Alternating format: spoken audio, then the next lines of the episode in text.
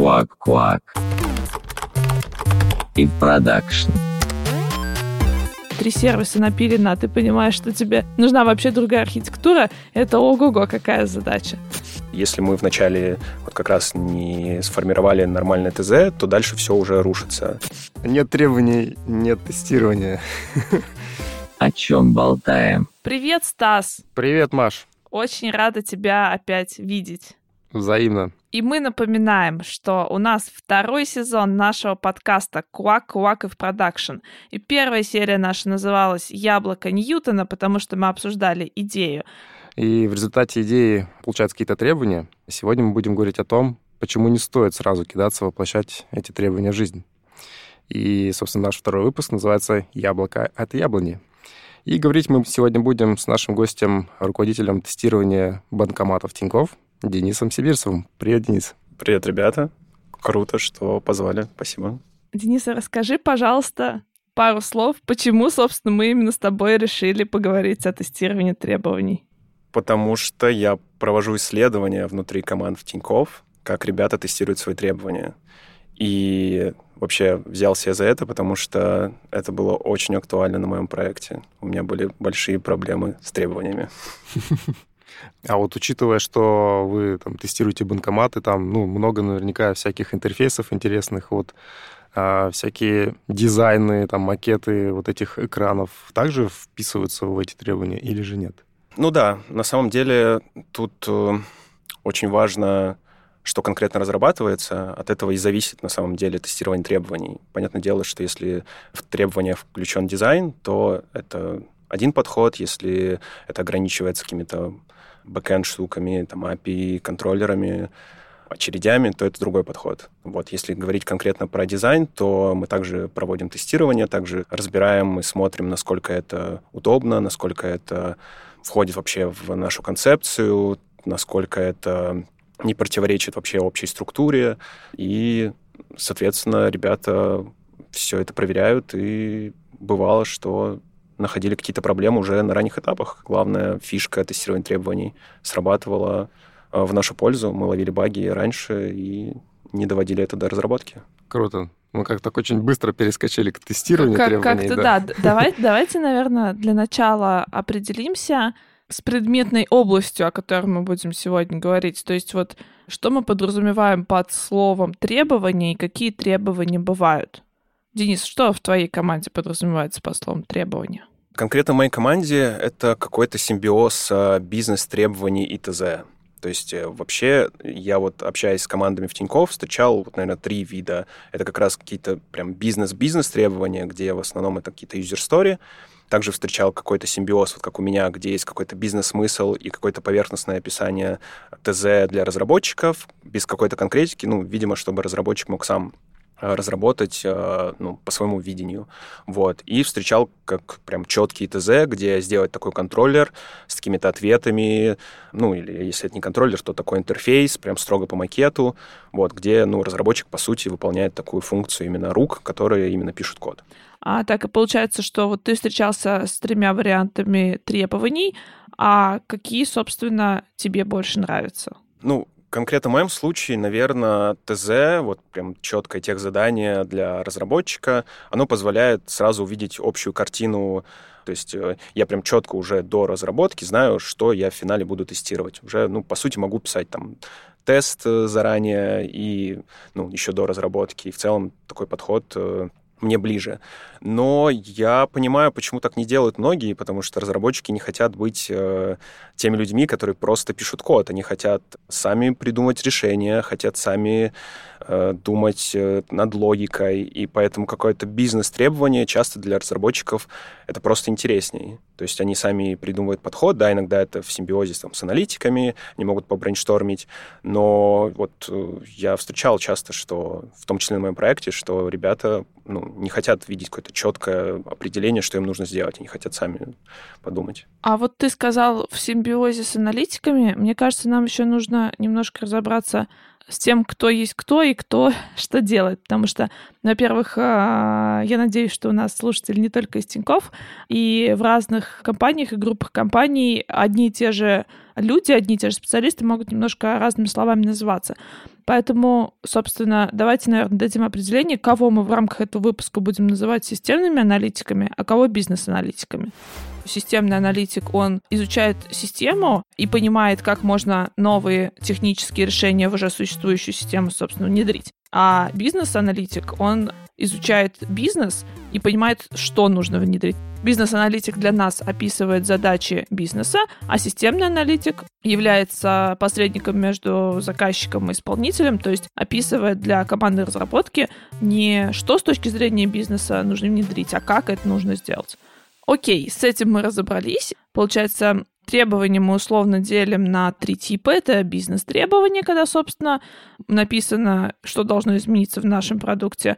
Это какие-то требования продукта, скажем, технические, ну, то есть как это должно измениться в нашем продукте, как нужно реализовать. И есть еще ТЗ, и это когда вот прям до самой последней буквы, до самой последней запятой, там какой метод, э, какие коды в каких случаях должен возвращать.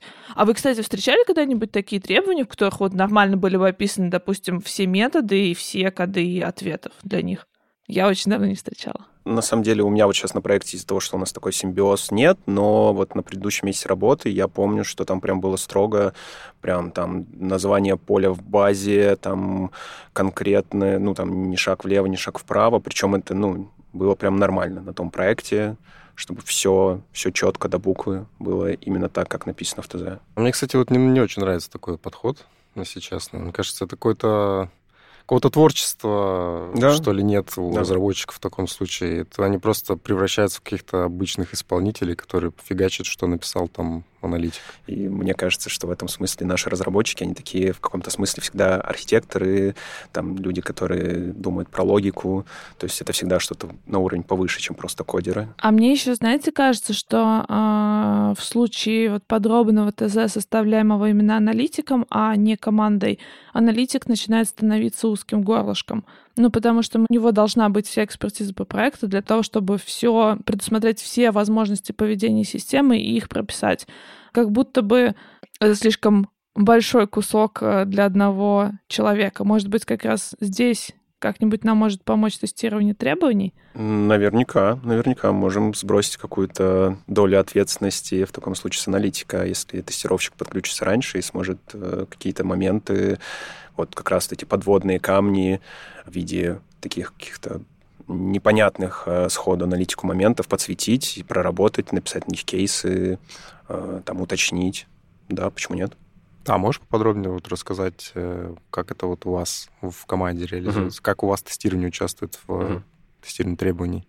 Да, конечно. У нас э, в момент того, как задача уже проспекана, то есть прошла спецификация. У нас еще есть дополнительная проверка другими аналитиками этой спецификации, и после только вот уже проверки другим аналитикам, как я вижу, это проверка в основном бизнес какой-то логики и понятности.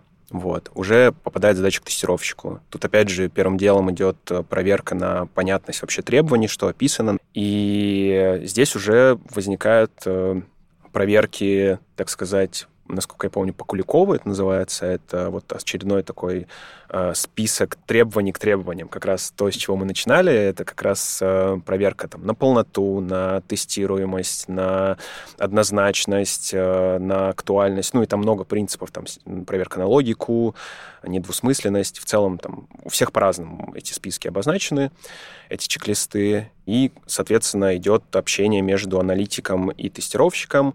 На мой взгляд, лучше всего, когда это происходит в рамках задачи ну, в джире. То есть у кого какой э, бактрекинг, у кого какая бактрекинговая система, у нас джира, соответственно, мы в рамках джира можем пометить какие-то вопросы, там, недостатки, непонятные моменты прямо в задаче, и, соответственно, задача ну, как-то подсвечивается у всех, опять же, разные способы аналитику. Аналитик эти моменты уже прорабатывает, может их разъяснить, может изменить, может дополнить. Э, вот, по сути, вот в таком формате происходит тестирование требований у меня на проекте. И после вот этого этапа только потом переходит задача в разработку, когда уже у вас э, есть какое-то понимание между аналитикой и, тестированием. Э, да, если глобально брать, то уже задача попадает в Ready to Develop, то есть вообще тестировщик ответственный за то, чтобы разработчику попали вот качественные протестированные требования. То есть после того, как прошло вот тестирования спецификации, по сути, тестировщик толкает задачу дальше. Вот. И, соответственно, тут еще один моментик, который мы немножко пропускаем. После того, как тестирование требований прошло, э, задачу уже можно оценить, потому что по-хорошему требования меняться уже не должны. То есть они протестированы, они просмотрены и разработчикам, и несколькими аналитиками и тестировщикам. После этого понятно, что задача будет разработана, и можно ее оценить. Там кто-то в часах, кто-то в сторипоинтах. Вот. Э, мы в данном случае оцениваем в сторипоинтах. То есть получается, что у вас процесс такой немножко последовательный. Сначала с требованием как артефактом работают аналитики, передают их в тестирование, потом с ними работает, собственно, QA, и если все QA все нравится, то дальше требования передаются разработке.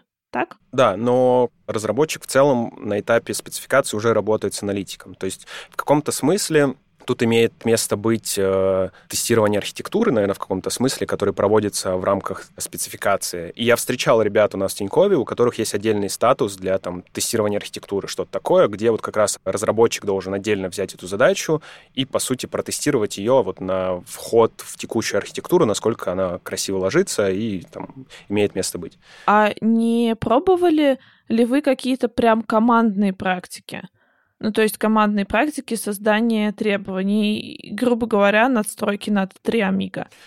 Э, мы пробовали, не получилось, потому что в целом э, три амиго, вот в случае нашей команды, оказалось э, сложно собираемым, наверное, в каком-то смысле. То есть э, в нашем случае было действительно сложно собраться, выделить время. Э, возможно, это из-за там, большой нагрузки, возможно, из-за нежелания там, ребят собираться, коммуницировать именно в рамках там, Zoom-сессий, э, личного общения. То есть просто с этим было сложнее, и мы стали понимать, что для нас взять задачу, посмотреть ее самому и там, выявить какие-то слабые моменты, непонятные моменты, это просто профитнее. Мы разгружаем ответственность э, там, за создание встречи, мы все, ну, по сути, разделили и оставили себе вот свою зону ответственности на тестирование требований. Собственно, почему я на самом деле спрашиваю? Я сама в живых командах так не пробовала никогда делать, но мы со студентами на финтехе как-то один раз попробовали, а у нас там, ну, прям живое тестовое приложение и задачки какие-то к нему в процессе финтеха мы делаем. И мы попробовали example mapping. Никто не пробовал? Вот Денис, Денис кивает. Да, да. Ну, в рамках Триамига мы пытались проводить что-то подобное. Я же правильно понимаю, что это связано как раз с user stories, с кейсами на них? Да, да, то когда по каждой задаче накидывают user stories, потом критерии приемки, и потом из них возникают тест-кейсы. И вот мне очень интересно найти команду, у которой вживую это бы работало. Ну, либо не работало, и, типа, собрать аргументы почему, потому что со студентами на тестовых задачах у нас зашло очень круто. То есть мы реально смогли вместе придумать э, такие тест-кейсы, которые там мне, например, одной в голову и не приходили. И, там и разработчикам не приходили, когда они брали задачу в работу, и, собственно, нашим там аналитикам, которые спекали вот эти тестовые задачки для студентов. Понятно, что тестовые задачки, да, ты их там, ну, все таки не так всесторонне продумываешь, как продовые, но тем не менее наши аналитики, правда, старались написать хорошие тестовые задачки, и правда мы вот на, с помощью этой техники example mapping, когда мы составляли критерии приемки, потом из них тест-кейсы, а, много чего интересного мы вытащили. И вот мне очень хотелось бы поговорить с кем-нибудь, у кого это работает на реальном примере. Поэтому, если вдруг у вас такое работает, пожалуйста, напишите нам в наш телеграм-канал. Мы с удовольствием сделаем отдельный выпуск про эту прикольную, как мне кажется, практику. Денис, ты еще сказал про архитектора и, собственно, а, что иногда тестирование требований должно затрагивать такой вопрос, насколько эта задача архитектурно входит в текущие, в текущее решение. На что вообще надо проверять требования? Вот, например, на архитектуру, а на что еще? Можешь такой от себя must-have список, на что нужно тестировать требования? Э, если мы говорим про архитектуру, то тут э, в целом возникающие из этого определение архитектуры в моменты. То есть это логичность, то есть насколько логика задачи вообще ложится, опять же, в текущую архитектуру. Ну, наверное, это вот как раз в рамках архитектуры проверяется. Насколько это изменяемо, то есть насколько мы, внося новые изменения в наш продукт, э, поддерживаем его дальнейшие изменения. Потому что, ну, часто какие-то задачи, я думаю, многие сталкивались, настолько костыльные, что когда мы их разрабатываем, понимаем, что дальше нам придется рефачить э, все предыдущее, что мы разработали, потому что мы немножко переборщили с костылями. То есть это какая-то модифицируемость. И, наверное, тут э, неплохо ложится еще момент с непротиворечивостью, когда мы в одном месте, изменяя вообще требования, мы эту логику укладываем в вообще в общую архитектуру, где наши требования, в одно, изменения в одном месте могут противоречить изменениям в другом месте. И не знаю, я сейчас сходу не получается придумать пример, э, но чаще всего с таким сталкиваешься, когда как раз просишь аналитика объяснить какой-то момент, растолковать, он меняет в одном месте, понимая, что можно там как-то оптимизировать процесс, не меняет в другом месте, и ты читаешь в одном требовании, где он изменил там сделать такую-то кнопку, которая ну, условно там отображается 10 секунд э, после нажатия, потом пропадает. А в другом месте он не изменил, и там оказывается, что она должна пропасть сразу же. И ты такой понимаешь, а это противоречие. Вот. И на самом деле как бы тестирование требований помогает э, в этом смысле, но нужно не забывать проверять их после того, как их изменили снова, после того, как ты задал вопросы. Это, кстати, тоже такая тема, насколько требования стоит перепроверять после того, как они изменились. Вот. Э, я пришел к выводу, наверное, что стоит, потому что, опять же, вот можно, например, наткнуться на то, что я сейчас приводил, где аналитик, э, меняя в одном месте, не изменяет в другом. То есть ты хочешь сказать, что надо делать постоянно регресс требований? Нет, я не думаю, что надо делать регресс требований. Э, нужно их держать в актуальном виде просто в целом. То есть если мы, если мы их в целом не э, ломаем, э, ну, держим в актуальном состоянии, ну да, то они в актуальном состоянии будут.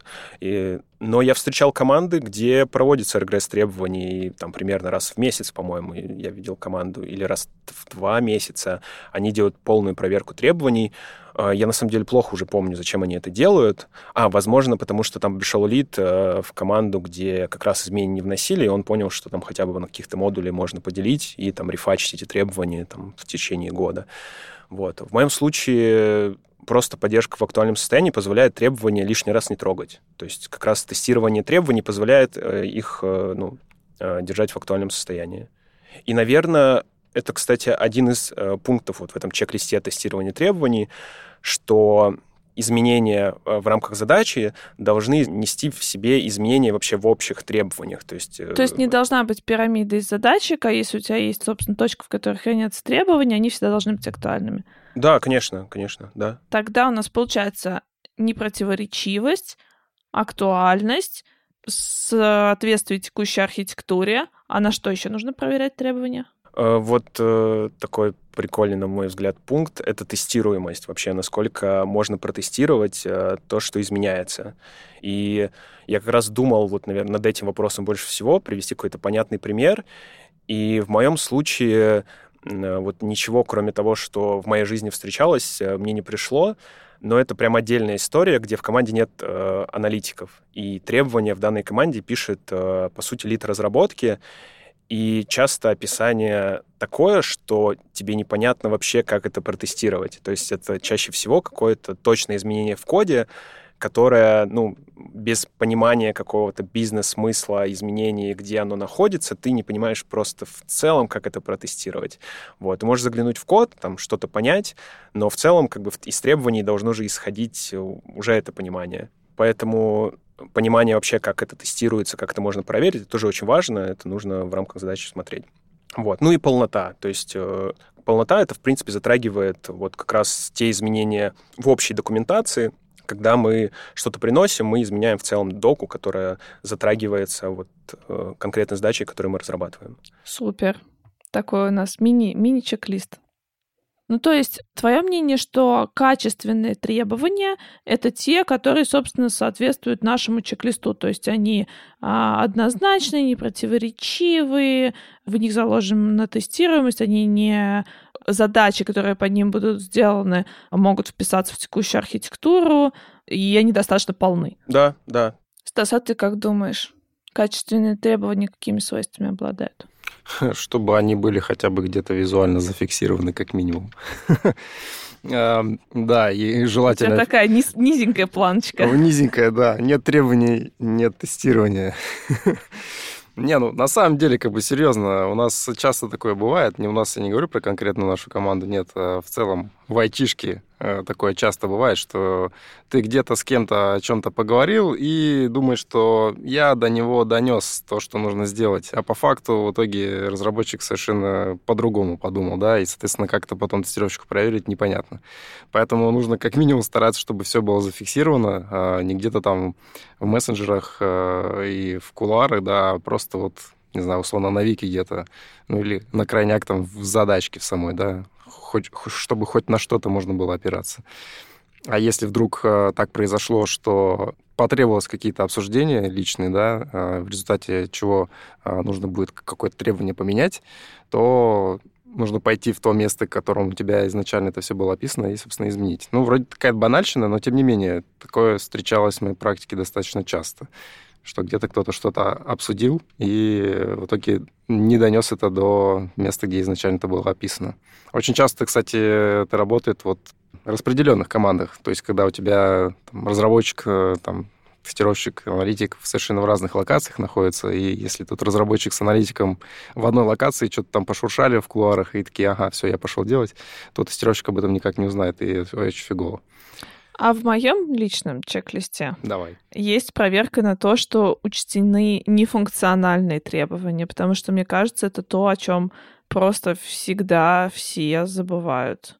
Ну, то есть, если о внешнем виде, который тоже является нефункциональным требованием, еще более или менее, а какой-нибудь там нагрузки или безопасности, ну, вот думают, по крайней мере, мне попадаются такие задачи, которые думают, к сожалению, в последнюю очередь, и Соответственно, это то, на что хотелось бы, чтобы QA обращали внимание в первую очередь. А в вашем, кстати, чек-листе есть такой пункт про нефункциональщину? Э, вообще нефункциональщина вот в рамках дизайна есть, а вот насчет нагрузки, то да, с этим на самом деле проблемы, и это, наверное, первое, к чему стоит стремиться, особенно в нашем мире, где сервера уже не купишь. Mm.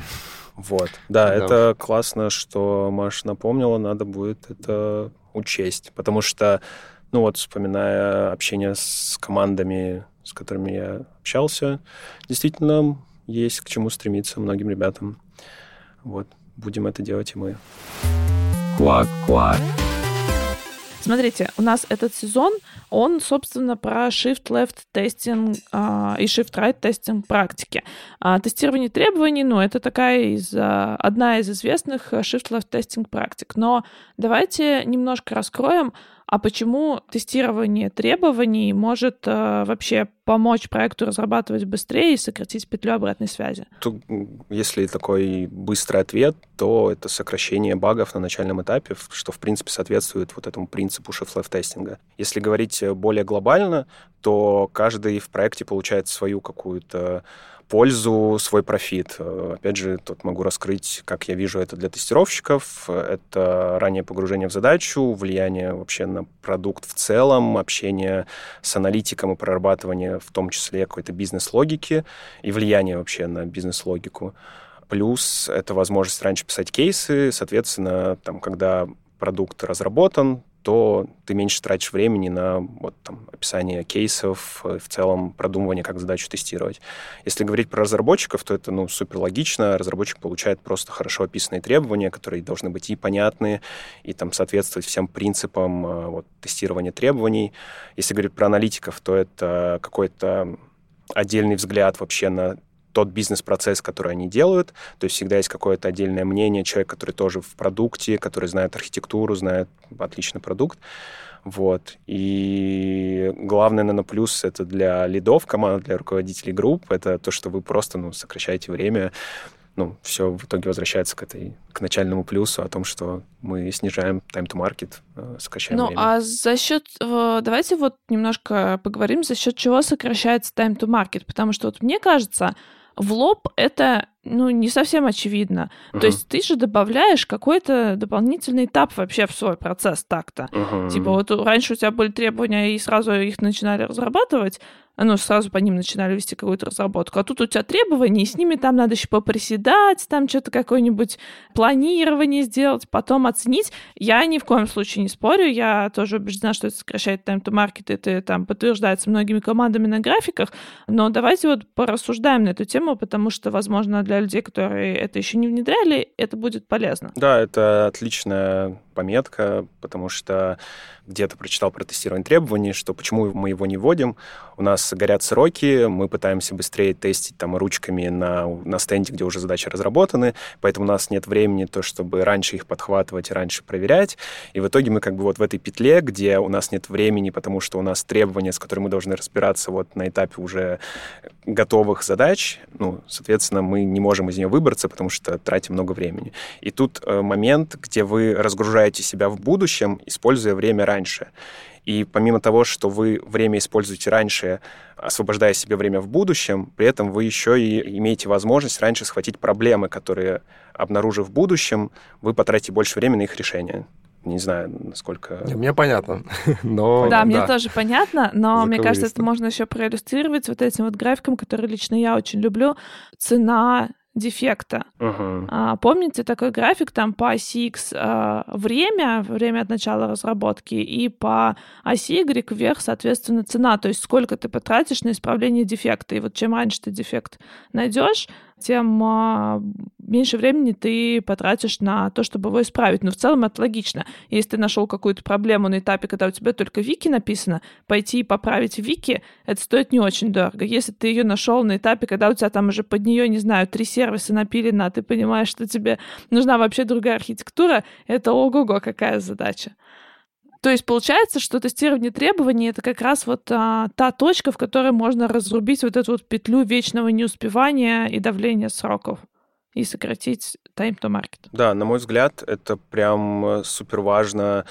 Это вот как раз начальная вот эта точка shift left которую я вижу, это вот как раз проверка требований. То есть, на мой взгляд, все идет э, от нее, и вот все плюсы, которые мы видим в Shift Left, они завязаны на тестировании требований. То есть, если мы вначале вот как раз не сформировали нормальное ТЗ, то дальше все уже рушится. А, ну, тут можно, конечно, поспорить потому что наш предыдущий выпуск еще был до требований про идею, и там тоже есть а, точки, в которых можно внедрить Shift Left.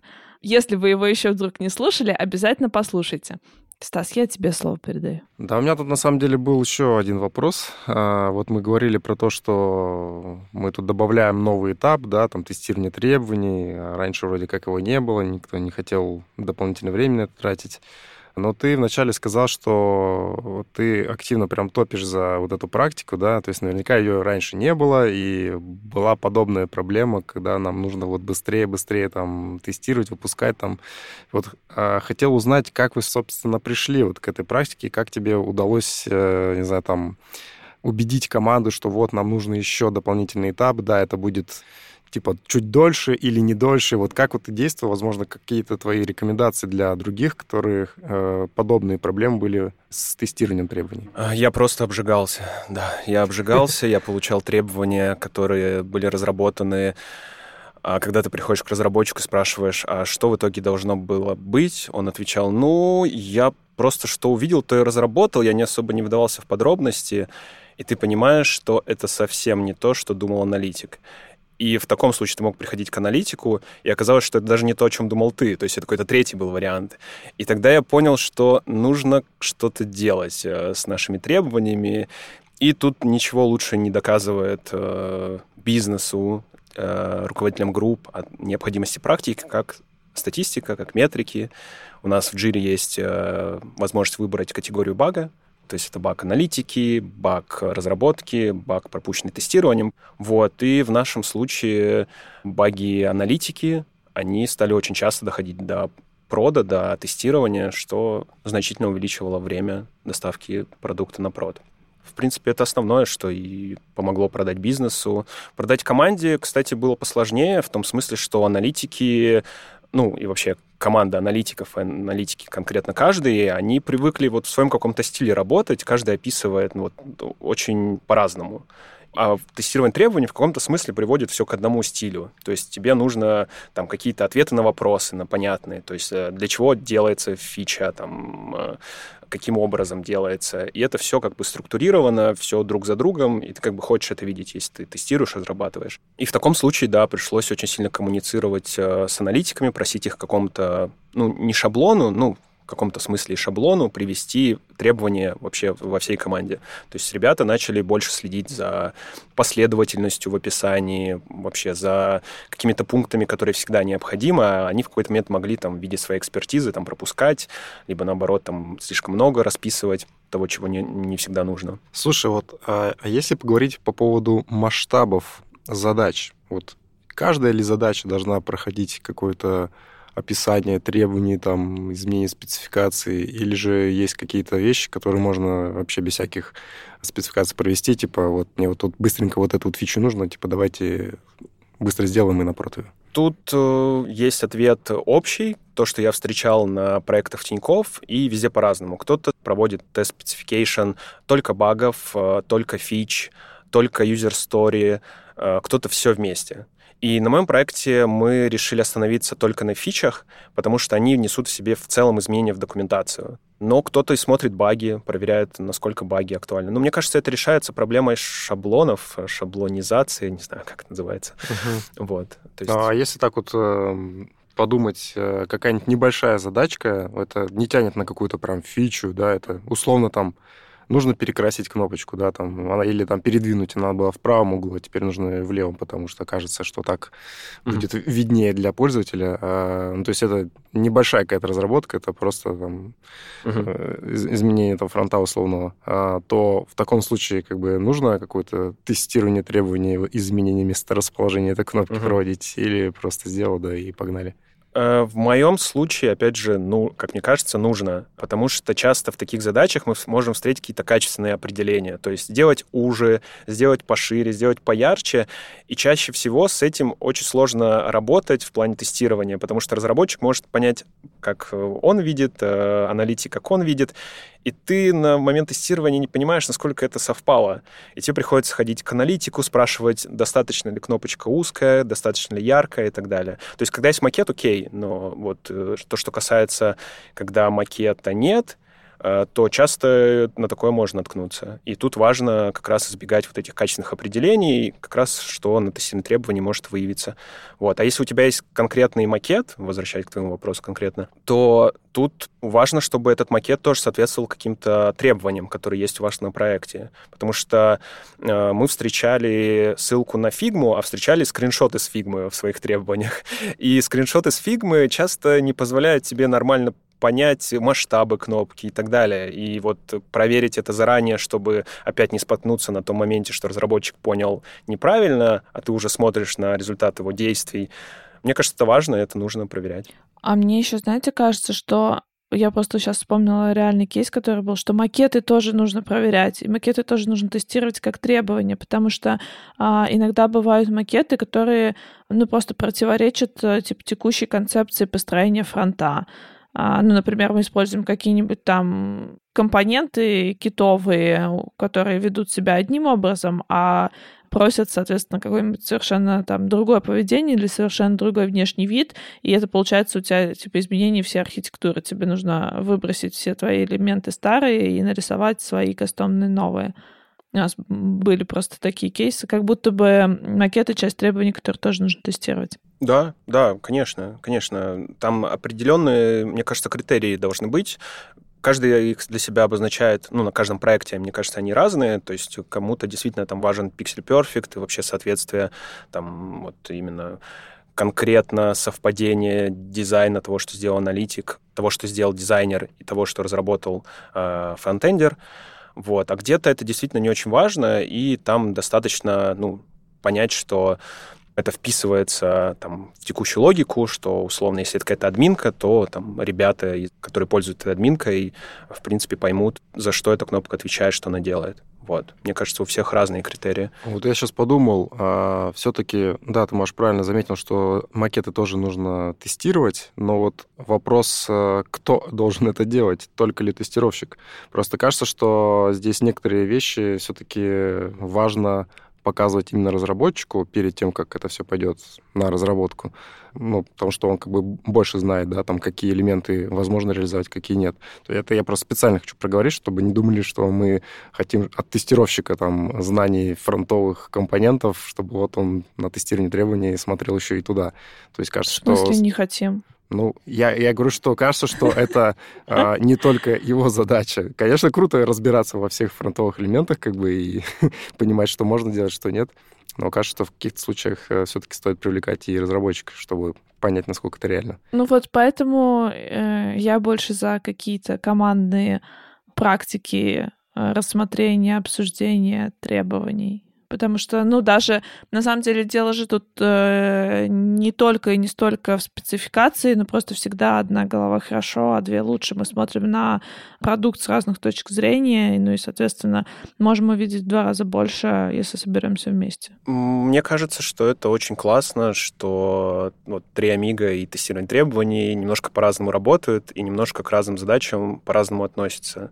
То есть э, в одном моменте может быть уместно больше три Амига, в каком-то моменте тестирования требований. И круто, что мы можем как-то использовать вместе, либо отдельно, либо друг за другом каком-то вариации. Вот. Потому что в целом я согласен, что в данном случае, наверное, 3 Amiga было бы уместно, хотя у нас э, это работает примерно как э, я говорил имея в виду бэк, где архитектор присоединяется к тестированию требований на этапе спецификации, у нас то же самое происходит с UI, то есть в момент того, как э, э, аналитик формирует там, смесь бизнес-требований с ТЗ, он общается и с дизайнером, и, соответственно, с разработчиком. Вот. В каком-то смысле это тоже, наверное, триамига э, в каком-то его представлении, где ребята пытаются найти какое-то общее понимание того, что нужно сделать, и каким образом это можно сделать. А у тебя, Маш, есть какой-то кейс? А, ну, у меня прям такого животрепещ... Ну, вообще, предыстория. У меня нет разработчиков и аналитиков в команде. Я в технической команде, в которой, собственно, только Кей. И из-за этого мне самой часто приходится писать требования. Ну и не только мне, вообще вот нашей этой технической команде часто, когда у нас возникает какая-то идея, нам потом приходится описывать требования. И мы понимаем, что мы это делаем плохо, и мы сейчас всякими разными способами пытаемся, собственно, каким-то образом научиться это делать хорошо. Ну и мы тоже натыкаемся на все же, те же трудности, которые сегодня уже прозвучали. То есть нам сложно всем вместе собраться, потому что там еще многие в разных часовых поясах, чтобы постоянно проводить три амига.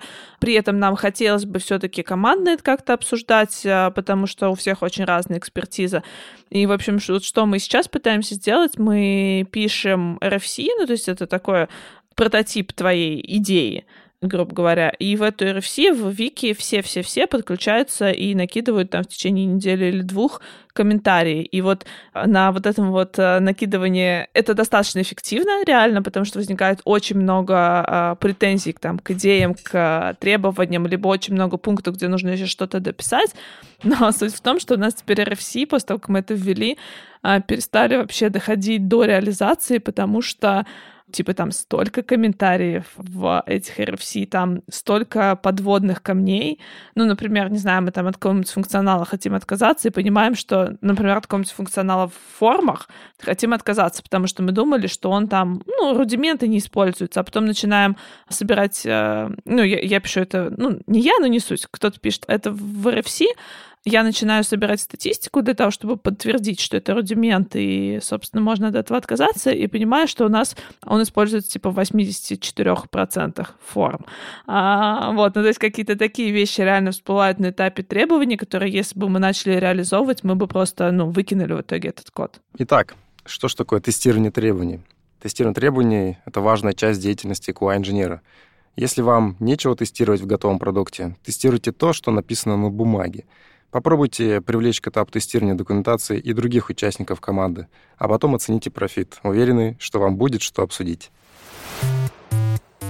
Блиц. С кем надо сконнектиться, чтобы требования получились конфетой? Э, с аналитиком, ну, с кем еще? Тут э, без коннекта с аналитиком вообще ничего не получится.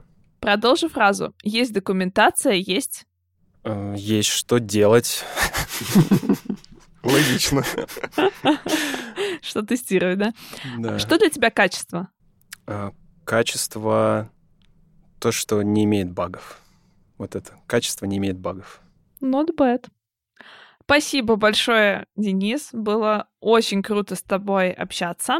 Спасибо, А, значит, давайте попробуем подвести итоги. У нас получилось, что а, значит, тестирование требований — это, собственно, одна из основных shift-left testing практик, которые можно применить, собственно, после этапа идеи, как только появляется какой-то артефакт а, документации. Можно соединять с Триамиго, можно разъединять. Если у вас какие-то есть классные, крутые примеры соединения с Триамиго, пожалуйста, напишите нам об этом в наш телеграм-канал.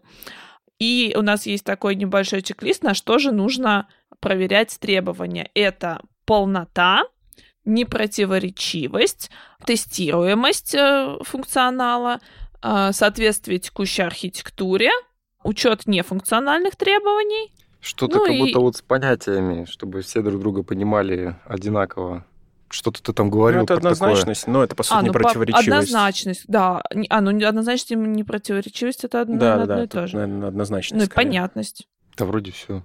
Круто, спасибо большое. А мы на этом заканчиваем. Слушайте нас на всех платформах, ставьте лайки, подписывайтесь на наш канал, потому что этот второй сезон будет достаточно последовательным. Мы будем обсуждать Shift Left и Shift Right тестинг практики в последовательности, в котором идут этапы разработки.